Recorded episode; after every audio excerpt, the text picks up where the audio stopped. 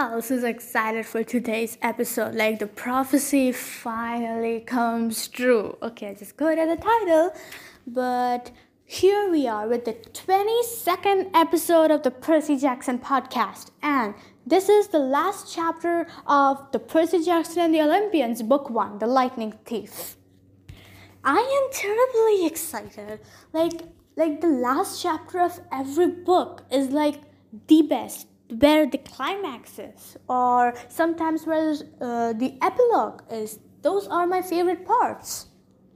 And i'm sure like most of you all the last part. You all read the last part before uh, beginning a book or midway like to wonder how it ends like how the story ends. But but it's unexpected and many of you must have read the book by now and but still let's just assume or pretend that you haven't read it and finally see what all it was about. Like i know it goes back to kronos and everything. We all know that. We know what's gonna happen like who's gonna be behind it all.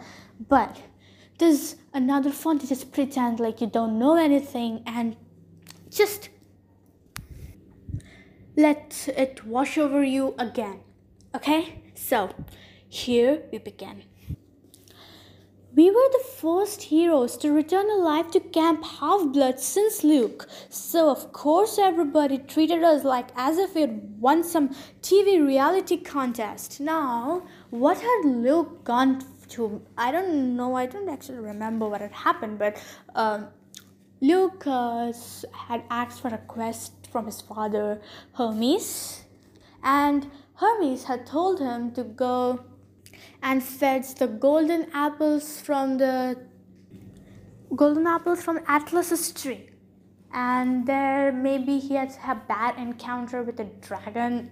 I think it was called Ladon. And uh, and that's the reason why he has got that scar across his face and he hates everyone for that and we know what happens and well the extra notes are given in the demigod diaries of the same that rick riordan has written the demigod diaries. Uh, it's a companion book. You uh, we have give, uh, we've been given some extra information about annabeth thalia and luke's overall like why Luke maybe resented them and something like that. I it was a long time since I read it. I actually my memory is a bit foggy, but okay, let's just continue, okay? According to camp tradition, we wore laurel wreaths to a big feast prepared in our honor that led to a procession down the bonfire where we got to burn the burial shrouds our cabins had made for us in our absence. Can you imagine that? A feast. Like, I can only imagine the feast. Annabeth's shroud was so beautiful, grey silk with embroidered owls. I told her it was a shame not to bury her in it. She punched me and told me to shut up. They're really cute. Being the son of Poseidon, I didn't have any cabin mates, so the Ares cabin had volunteered to make my shroud. They'd taken an old bed sheet and painted smiley faces with X'd out eyes around the border, and the word loser painted really big in the middle. It was fun to burn. As Apollo's cabin led the sing along and passed out toasted marshmallows, I was surrounded by my old Hermes cabin mates, and with friends from Athena and Grover's theater buddies who were admiring the brand new searcher's license he'd received from the Council of the Cloven Elders. The council had called Grover's performance on the quest brave to the point of indigestion, horns and whiskers above anything we have seen in the past. The only ones not in a party mood were Clarisse and her cabin mates, whose poisonous looks told me they'd never forgive me for disgracing their dad. That was okay with me. Even Dionysus' welcome home speech wasn't enough to dampen my spirits. Yes, yes, so the little brat didn't get himself killed and now he'll have an even bigger hit. Well, huzzah for that! In other announcements, there will be no canoe races this Saturday. I moved back into cabin 3, but it didn't feel so lonely anymore. I had my friends to train with during the day. At night, I lay awake and listened to the sea, knowing my father was out there. Maybe he wasn't quite sure about me yet. Maybe he didn't even want me born. But he was watching, and so far he was proud of what I had done. As for my mother, she had a chance at a new life. Her letter arrived a week after I'd got back to camp. She told me Gabe had left mysteriously, disappeared off the face of the planet, in fact. She reported him missing to the police, but she had a funny feeling they would never find him. On a completely unrelated subject, she sold her first life size concrete sculpture entitled The Poker Player to a collector through an art gallery in Soho. She got so much money for it, she'd put a deposit down on a new apartment and made a and, and made a payment on her first term's tuition at NYU. The Soho Gallery was clamoring for more of her work, which they called a huge step forward in super ugly neo wait neorealism. But don't worry, my mom wrote, I've done with sculpture. I've disposed of the box of tools you left me. It's time for me to turn to writing. So you can actually imagine like what happened. She used the Medusa's head on Gabe and well she turned him into a stone statue and then she sold him. It was actually fun, like Gabe deserved it. Really deserved it. He was a jerk. At the bottom, she wrote a P.S. Percy, I found a good private school here in the city. I've put a deposit down to for to hold you a spot in case you want to enroll for seventh grade. You could live at home, but if you want to go year round at Camp uh, at Half-Blood Hill, I'll understand. I folded the note carefully and set it on my bedside table. Every night before I went to sleep, I read it again and I tried to decide how to answer her. On the 4th of July, the whole camp gathered at the beach for fireworks display by Cabin 9. So what's so special about 4th of July is the American Independence Day. Being Hephaestus kids, they weren't going to settle for a few lame red and white and blue explosions. They anchored a barge offshore and loaded it with rockets the size of Patriot missiles. According to Annabeth, who'd seen the show before, the blast would be sequenced so tightly they'd look like frames of animation across the sky. The finale was supposed to be a couple of 30 meter tall Spartan warriors who would crackle to life above the ocean, fight a battle, then explode into a million colors. As Annabeth and I were spreading a picnic blanket, Grover showed up to tell us goodbye. He was dressed in his usual jeans and t-shirt and trainers, but in the last few weeks he had started to look older, almost high school age. His goatee had gotten thicker. He had put on weight. His horns had grown a few centimeters at least. So now he had to wear his rasta cap all the time to pass as human. I'm off, he said. I just came to say, well, you know. I tried to feel happy for him. After all, it wasn't every day a satyr got permission to go look for the great god Pan, but it was hard saying goodbye. I'd only known Grover a year, yet he was my oldest friend. Annabeth gave him a hug. She told him to keep his fake feet on. I asked him where he was going to search first. Kind of a secret, he said, looking embarrassed. I wish you could come with me, guys, but humans and Pan. We understand, Annabeth said. You got enough tin cans for the trip? Yeah. And you remembered your reed pipes? Jeez, Annabeth, he grumbled. You're like an old mama goat. But he didn't really sound annoyed. He gripped his walking stick and slung a backpack over his shoulder. He looked like any hitchhiker you might see in an American highway, nothing like the little runty boy I used to defend from bullies at Yancey Academy. Well, he said, wish me luck. He gave Annabeth another hug. He clapped me on the shoulder, then headed back to the dunes. Fireworks exploded to life overhead. Hercules killing the Nemean lion, Artemis chasing the boar, George Washington, who by the way was the son of Athena, crossing the Delaware. Okay, George Washington was the son of Athena. I don't know anything about that. Okay. Hey, Grover, I called. He turned at the edge of the woods. Where were you going? I, I hope they made good eclairs. Grover grinned and then he was gone, the trees closing around him. We'll see him again, Annabeth said. I tried to believe it. The fact that no searcher had ever come back in 2,000 years? Well, I decided not to think about that. Grover would be the first. He had to be. July passed. I spent my days devising new strategies for capture the flag and making alliances with other cabins to keep the banner out of Ares' hands. I got to the top of the climbing wall for the first time without getting scorched by lava. From time to time, I'd walk past the big house, glance up at the attic windows, and think about the oracle. I tried to convince myself that its prophecy had come to completion. You shall go west and face the dog. Sorry, I'm so sorry. It's it's God. I mean, Percy made the same same error in the last book. Like he said dog instead of gods. I think it's a common error. I'm sorry. You shall go west and face the god who has turned. Been there, done that. Even though the traitor god had turned out to be Ares rather than Hades, you shall find that what was stolen and see it safely returned. Check. One master bolt delivered, one helmet of darkness back on Hades' oily head. And just imagine the god of death reading this, guys. Okay. You shall be betrayed by one who calls you a friend. This line still bothered me. Ares had pretended to be my friend and betrayed me. That must be what the oracle meant. And you shall fail to save what matters most in the end. I had failed to save my mom, but only because I'd let her save herself. And I knew that was the right thing. So why was I still uneasy? The last night of summer session came all too quickly. The campers had one last meal together. We burned part of our dinner for the gods. At the bonfire, the senior counselors awarded the year of some the, the end of summer beads. I got my own leather necklace, and when I saw the bead for my first summer, I was glad the firelight covered my blushing. The design was pitch black, with a sea green trident shimmering in the center. The choice was unanimous. Luke announced. This bead commemorates the first son of the sea god at this camp and the quest he undertook into the darkest part of the underworld to stop a war.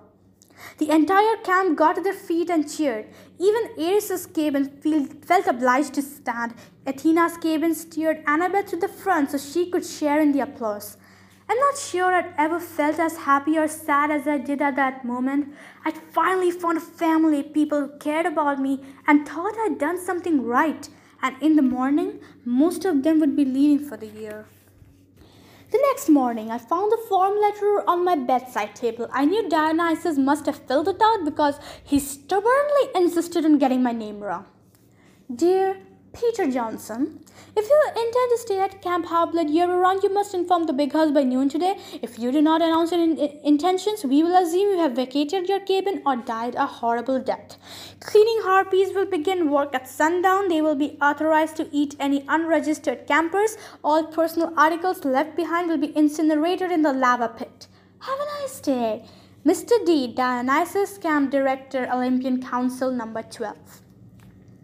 That's another thing about ADHD. Deadlines just aren't real to me until I'm staring one right in the face.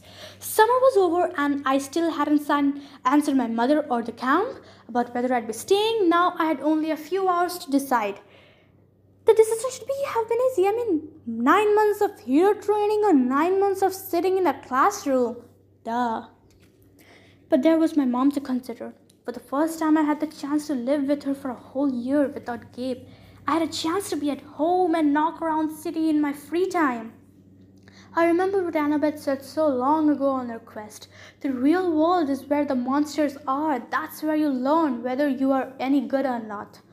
I thought about the fate of Thalia, daughter of Zeus. I wondered how many monsters would attack me if I left Half Blood Hill, if I stayed in one place for a whole school year without Chiron or my friends around to help me. Would my mother and I even survive until the next summer? That was assuming the spelling test and five paragraph essays didn't kill me. I decided I'd go down to the arena and do some sword practice. Maybe that would clear my head. The campgrounds were mostly deserted, shimmering in the August heat. All the campers were in their cabins, packing up or running around with brooms and mops, getting ready for final inspection.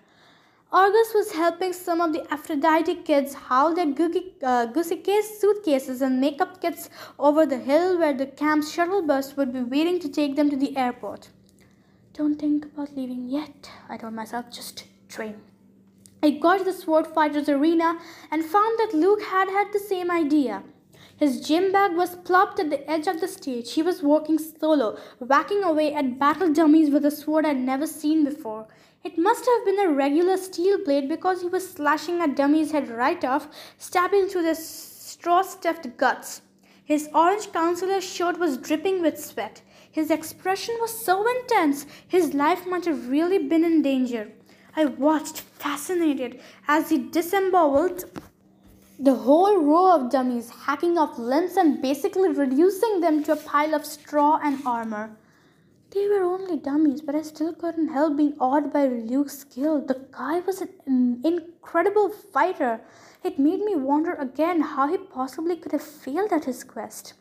Finally, he saw me and stopped mid swing. Percy. Um, sorry, I said embarrassed. I just, it's okay, he said, lowering his sword. Just doing some last minute practice. Those dummies won't be bothering anybody anymore. Luke shrugged. We built new ones every summer. Now that his sword wasn't swirling around, I could see something odd about it. The blade was of two types of metal, one edge bronze, the other steel. Luke noticed me looking at it. Oh, this? New toy. This is Backbiter. Backbiter?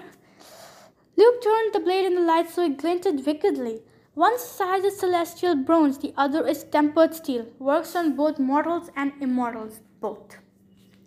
I thought about what Chiron had told me when I started my quest that a hero should never harm mortals unless absolutely necessary. I didn't know they could make weapons like that. They probably can't, Luke agreed. It's one of a kind. He gave me a tiny smile and slid the sword into its scabbard. Listen, I was gonna gonna come looking for you. Why do you say we go out into the woods one last time, look for something to fight? I don't know why I hesitated. I should have felt relieved that Luke was being so friendly ever since I got back from the quest. He'd been acting a little distant. I was afraid he might resent me for all the attention I'd had. You think it's a good idea? I asked. I mean, oh, come on. He rummaged his gym bag and pulled out a six pack of cokes. Drinks are on me. I stared at the cokes, wondering where the heck he got them. There were no regular model sodas at the camp store, no way to smuggle them in unless he talked to a satyr, maybe. Of course, a magic dinner goblet would fill in anything you want, but it just didn't taste the same as a real Coke, straight out of the can. Sugar and caffeine, my willpower crumbles. Sure, I decided, why not? We walked down the roads and kicked around for some kind of monster to fight, but it was too hot. All the monsters with any sense must have been taking siestas in their nice cool caves. We found a shady spot by the creek where I'd broken Clarisse's spear during my first capture the flag game. We sat on a big rock, drank our cokes, and watched the sunlight in the woods. After a while, Luke said, You miss being on a quest. With monsters attacking me every meter? Are you kidding? Luke raised an eyebrow. Yeah, I miss it. You? A shadow passed over his face. I was being used to hearing from girls how good looking Luke was. But at that moment, he looked weary and angry and not at all handsome. His blonde hair was gray in the sunlight. The scar on his face looked deeper than usual. I could imagine him as an old man. I've lived at Camp Half Blood Hill year around since I was 14. He told me. Ever since Thalia, well, you know, I trained and trained and trained, and I never got to be a normal teenager out there in the world. Then they threw me one quest, and when I came back, it was like, okay, ride's over, have a nice life. He crumpled his coke can and threw it into the creek, which really shocked me. One of the first things you learn at Camp Half Blood is don't litter. You'll hear it from the nymphs and the naiads. They'll get even. You'll crawl into bed one night and find your sheets filled with centipedes and muds. The heck with laurel wreaths, Luke said. I'm not going to end up like the dusty trophies in the big house eater. You make it sound like you're leaving. Luke gave me a twisted smile. Oh, I am leaving, all right, Percy. I brought you down here to say goodbye. He snapped his fingers. A small fire burned a hole in the ground at my feet. Out crawled something glistening black about the size of my hand. A scorpion. I started to go for my pen. I wouldn't, Luke cautioned. Pit scorpions can jump up to 5 meters. Its stinger can pierce right through your clothes. You'll be dead in 60 seconds. Luke, what? Then it hit me. You will be betrayed by one who calls you a friend. You! I said. He stood calmly and brushed off his jeans. The scorpion paid him no attention. It kept its deadly black eyes on me, clamping its pincers as it crawled onto my shoe. I saw a lot out there in the world, Percy. Didn't you feel it? The darkness gathering, the monsters growing stronger. Didn't you realize how useless it all is? All the heroics, being pawns of the gods. They should have been overthrown thousands of years ago, but they've hung on thanks to us, half bloods. I couldn't believe this was happening. Luke, you're talking about our parents, I said. He laughed. That's supposed to make me love them? Their precious Western civilization is a disease, Percy. It's killing the world. The only way to stop it is to burn it to the ground, start over with something more honest. You're as crazy as Ares. His eyes flared. Ares is a fool. He never realized the true master he was serving. If I had time, Percy, I could explain, but I'm afraid you won't live that long. The scorpion crawled onto my trouser leg. There had to be a way out of this. I needed time to think. Kronos, I said, that's who you serve. The air got colder. You should be careful with names, Luke warned. Kronos got you to steal the master bolt and the helmet. He spoke to you in your dreams. Luke's eyes twitched. He spoke to you too, Percy. You should have listened. He's brainwashing you, Luke. You're wrong. He showed me that my talents are being wasted. You know what my quest was two years ago, Percy? My father Hermes wanted me to steal a golden apple from the garden of Hesperides and return it to Olympus. After all the training I'd done, that was the best he could think of. That's not an easy quest, I said. Hercules did it. Exactly. Where's the glory in repeating what others have done? All the gods know how to do is replay their past. My heart wasn't in it. The dragon in the garden gave me this. He pointed angrily at his scar, and when I came back, all I got was pity. I want to pull Olympus down stone by stone right then. But I bided my time. I began to dream of Kronos. He convinced me to steal something worthwhile, something no hero had ever had the courage to take. When we went off that winter solstice field trip, while the other campers were asleep, I sneaked into the throne room and took Zeus's master bolt right from his chair. Hades' helmet of darkness, too. You wouldn't believe how easy it was. The Olympians are so arrogant, they never dreamed someone would dare steal from them. The security is horrible. I was halfway across New Jersey before I heard the storms rumbling, and I knew they'd discovered my theft. The scorpions was sitting on my knee now, staring at me with his glittering eyes. I tried to keep my voice level. So, why didn't you bring the items to Kronos? Luke's smile wavered. I. I, I got overconfident. Zeus sent his sons and daughters to find the stolen bolt Artemis, Apollo, my father, Hermes. But it was Ares who caught me. I could have beaten him, but I wasn't careful enough. He disarmed me and took the items of power, and threatened to return them to Olympus and burn me alive. Then Kronos' voice came to me and told me what to say. I put the idea in Ares' head about a great war between the gods. I said all he had to do was hide the items away for a while and watch the others fight. Ares got a wicked gleam in his eyes. I knew he was hooked. He let me go, and I returned to Olympus before anyone noticed my absence. Luke drew. Uh, uh, Luke drew his new sword. He ran his thumb down the flat of his blade as he was hypnotized by its beauty. Afterwards, the Lord of the Titans, he punished me with nightmares. I swore not to fail again.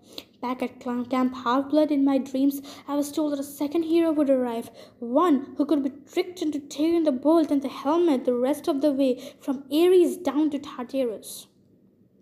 You summoned the Hellhound that night in the forest? We had to make Chiron think the camp wasn't safe for you, so he could start you on your quest. We had to confirm his fears that Hades was after you, and it worked. The flying shoes were cursed, I said. They were supposed to drag me and the backpack into Tartarus. And they would have if you'd been wearing them, but you gave them to the satyr, which wasn't part of the plan. Grover messes up with everything he touches. He, ne- he even confused the curse. Luke looked down his scorpion, which was now sitting on my thigh. You should have died in Tartarus, Percy, but don't worry, I'll leave you with my little friend to set things right. Thalia gave her life to save you, I said, gritting my teeth, and this is how you repay her? Don't speak of Thalia, he shouted. The gods let her die. That's one of the many things they will pay for. You are being used, Luke. You and Ares both don't listen to Kronos. I've been used. Luke's voice turned shrill. Look at yourself. What has your dad ever done to you? Kronos will rise. You've only delayed his plans. He will cast the Olympians into Tartarus and drive humanity back to their caves. All except the strongest, the ones who serve him. Call up the bug. I said, If you're so strong, fight me yourself. Luke smiled. Nice try, Percy, but I'm not Ares. You can't bait me. My lord is waiting, and he's got plenty of quests for me to undertake. Luke, goodbye, Percy.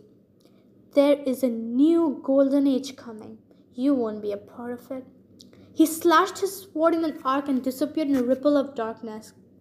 The scorpion lunged. I swatted it away with my hand and uncapped my sword. The thing jumped at me, and I cut it half in midair. I was about to congratulate myself until I looked down at my hand. My palm had a huge red welt, oozing and smoking with yellow gunk. The thing had got me after all. My ears pounded. My vision went foggy. The water, I thought it had healed me before. I stumbled to the creek and submerged my hand, but nothing seemed to happen. The poison was too strong. My vision was getting dark. I could barely stand up. Sixty seconds, Luke had told me.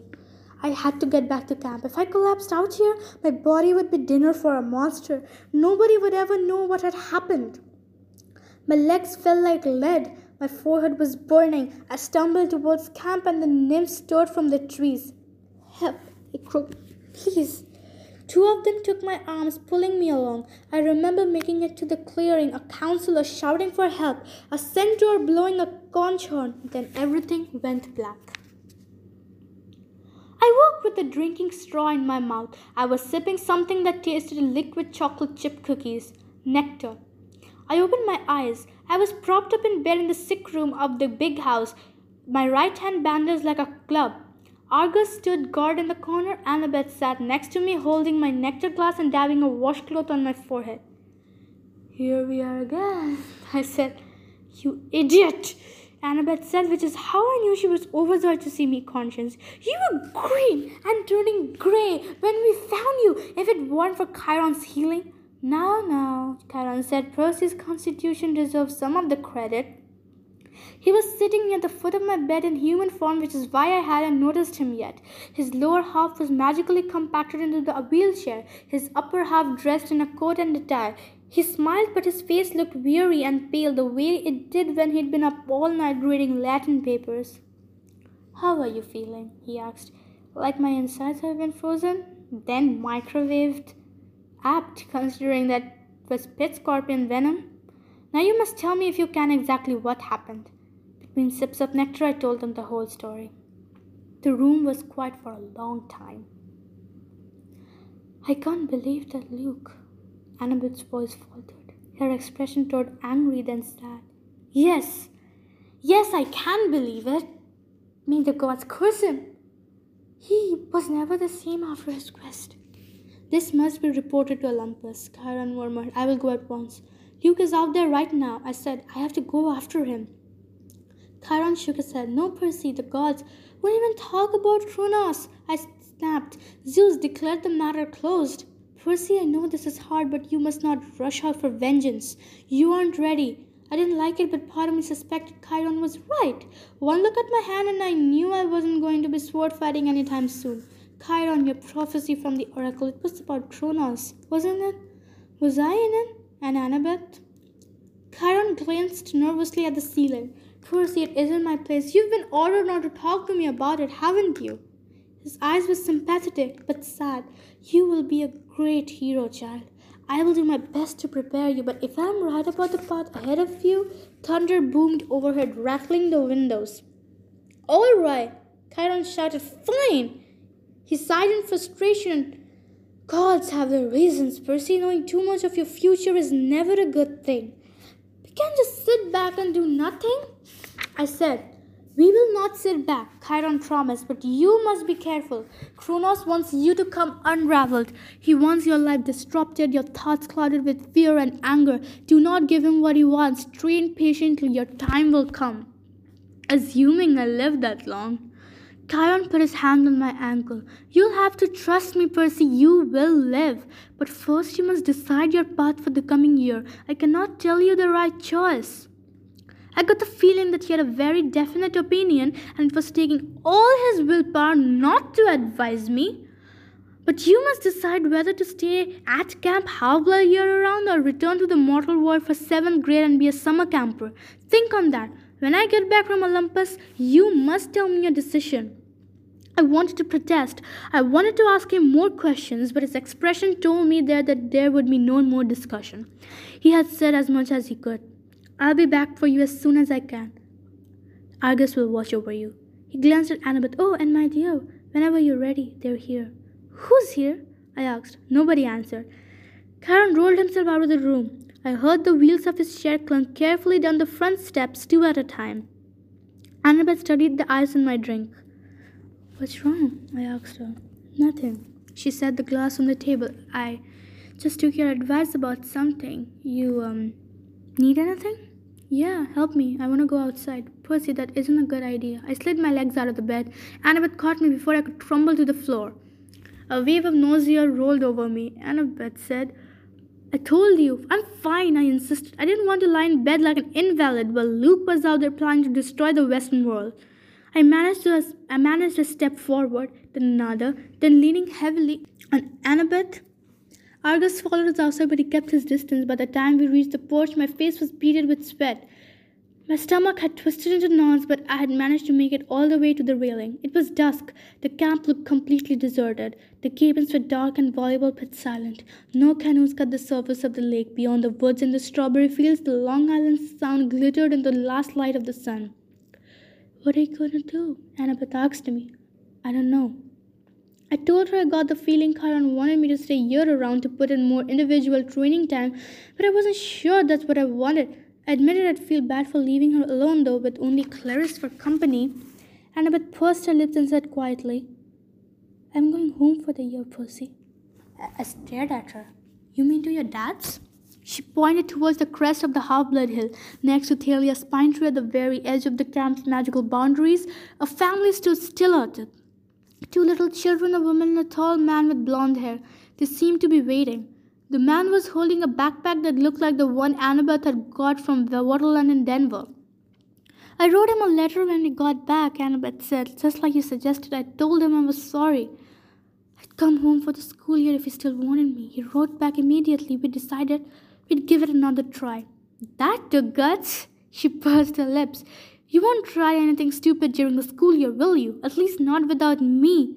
Or at least not without sending me an iris message. I managed to smile. I won't go looking for trouble. I usually don't have to. When I get back next summer, we'll hunt down Luke. We'll ask for a quest. But if we don't get approval, we'll sneak off and do it anyway. Agreed? Sounds like a plan worthy of Athena. She held out her hand. I shook it. Take care, seaweed brain. Keep your eyes open. You too, wise girl.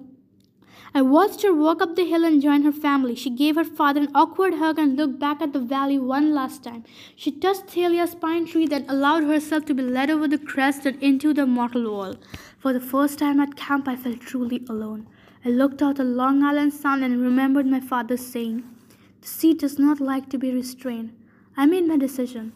I wondered if Poseidon were watching. Would he approve of my choice? I'll be back next summer. I promised him. I'll survive until then. After all, I'm your son. I asked Argus to take me down the cabin three so I could pack my bags. So, yeah, we're done with the book. Yeah, we're done with the book. It's was an amazing one, right? I love him. I really love Percy. Just wish that things could happen like this in the real world. It's bad, yeah. So, thank you for being with me throughout the book. Let's meet next Sunday to see what's cooking up. Thank you.